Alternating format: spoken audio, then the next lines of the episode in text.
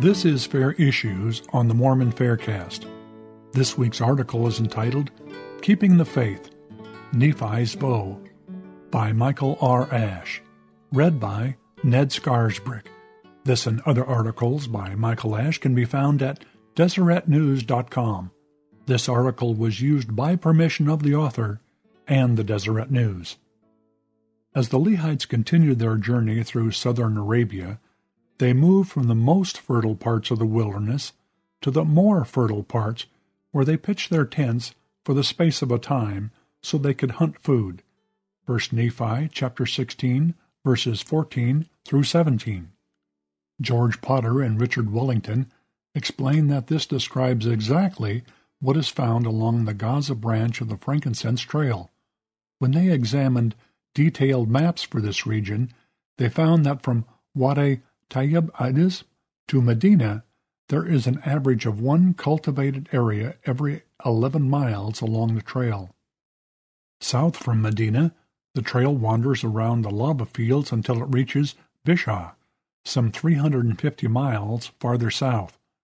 From Medina to Bishah, there is only one farming area for every 50 miles of trail. From Bishah to where the trail finally turns east, there are no cultivated areas. It was during this leg of their journey that Nephi broke his bow, which was made of fine steel. Verse 18. To make matters worse, Nephi's brothers' bows lost their springs. Eventually, Nephi made a new bow to hunt for food. Eugene England pointed out that this region of southern Arabia is known for a combination of heat, humidity, sand, and salt that rusts car fenders in a few months and turns limber any dry wood brought from other areas. Critics have been quick to point out that a steel bow in Nephi's day is anachronistic. Carbonized steel is not believed to have existed in Nephi's day, so this proves that Joseph Smith was a fraud. In a previous installment, it was pointed out that steel may have not necessarily been anachronistic for the day, second possibility is that steel in the Book of Mormon refers to copper, bronze, or brass, in the same manner as steel in the Bible is rendered from a translation of those metals. Modern steel wasn't invented until more than a dozen years after Joseph Smith produced the Book of Mormon. Therefore, Joseph Smith couldn't have been referring to steel the way we understand this metal today. While the 1828 Webster's Dictionary defines steel as iron combined with a small portion of carbon, it also defines the term as a figurative descriptor for weapons. Another primary definition for steel in the 1828 dictionary is to make hard, to make insensible, or obdurate.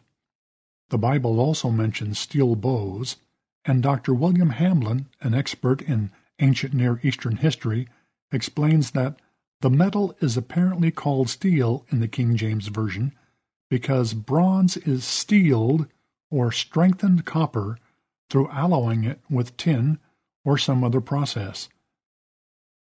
Nephi's steel bow was likely not constructed completely out of metal, but was instead a composite bow, as Dr. Hugh Nibley pointed out.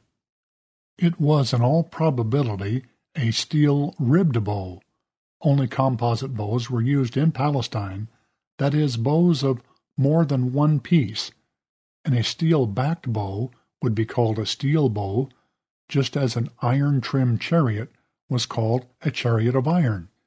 Incidentally, the founder of the Turkish Seljuk dynasty of Iran was called Yaka, which means in Turkish, says our Arab informant, a bow made out of iron. The fact that iron arrow was a fairly common name among those people and refers actually to an iron-headed arrow is a strong indication that the name steel bow may also refer to a real weapon.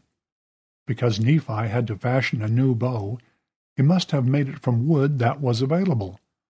Potter and Wellington point out that the traditional wood that Arabs used to make their bows, wood from the atim tree or the wild olive, grows in a very limited range high in the mountains just west of the trail near the halt of Bishah. David Fox observes that while we are told that Nephi broke his bow, we are never told that he broke his arrows. Nevertheless, Nephi informs his readers that he constructed new arrows as well as a bow. 1 Nephi chapter 16 verse 23.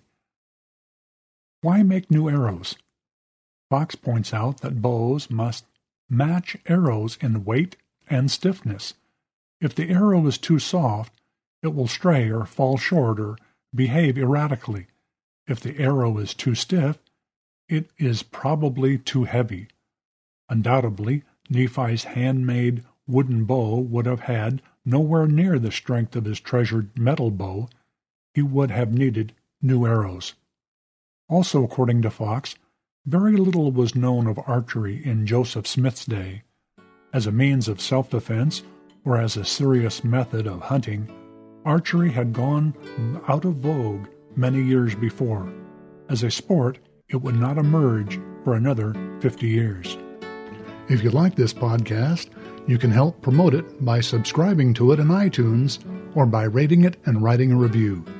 Post a link on your blog and Facebook page and tell your friends about us. Questions or comments about this episode can be sent to podcast at fairlds.org or join the conversation at fairblog.org. Michael Ash is the author of the book Shaken Faith Syndrome Strengthening One's Testimony in the Face of Criticism and Doubt, as well as the book of Faith and Reason 80 Evidences Supporting the Prophet Joseph Smith.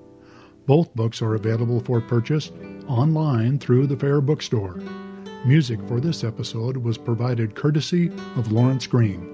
The opinions expressed in this podcast are not necessarily the views of the Church of Jesus Christ of Latter day Saints or that of Fair Mormon.